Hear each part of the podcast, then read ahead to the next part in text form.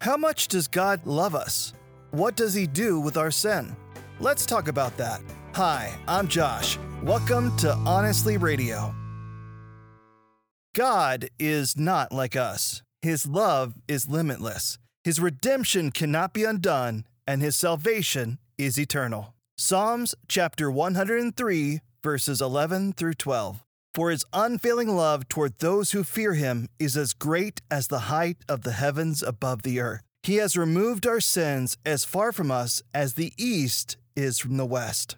When we recognize God for who he truly is, we can have confidence that his word is true and has the ability to truly transform our lives.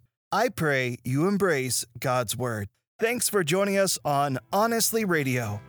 Embrace Jesus Christ, embrace true purpose.